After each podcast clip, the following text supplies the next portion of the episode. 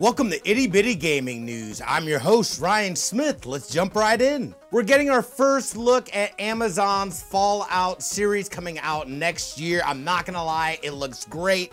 Uh, we're being told as well that it is gonna be canon to the game, so I just might have to go back and play them. I played a little bit of Fallout 3, but that was about it. So it looks good.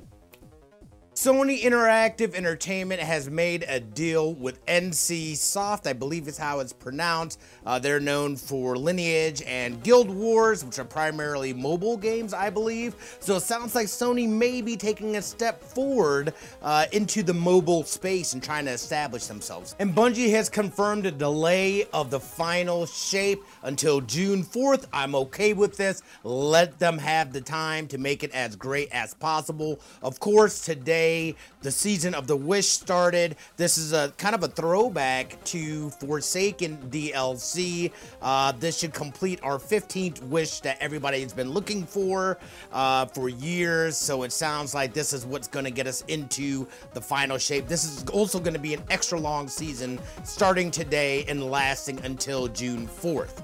And that'll do it for your gaming news. Don't forget, subscribe to the podcast, subscribe over on YouTube, like, comment, all that good stuff. Or you can hit me up on the socials at Smitty2447. I hope you have an amazing rest of your day, and we'll see you tomorrow.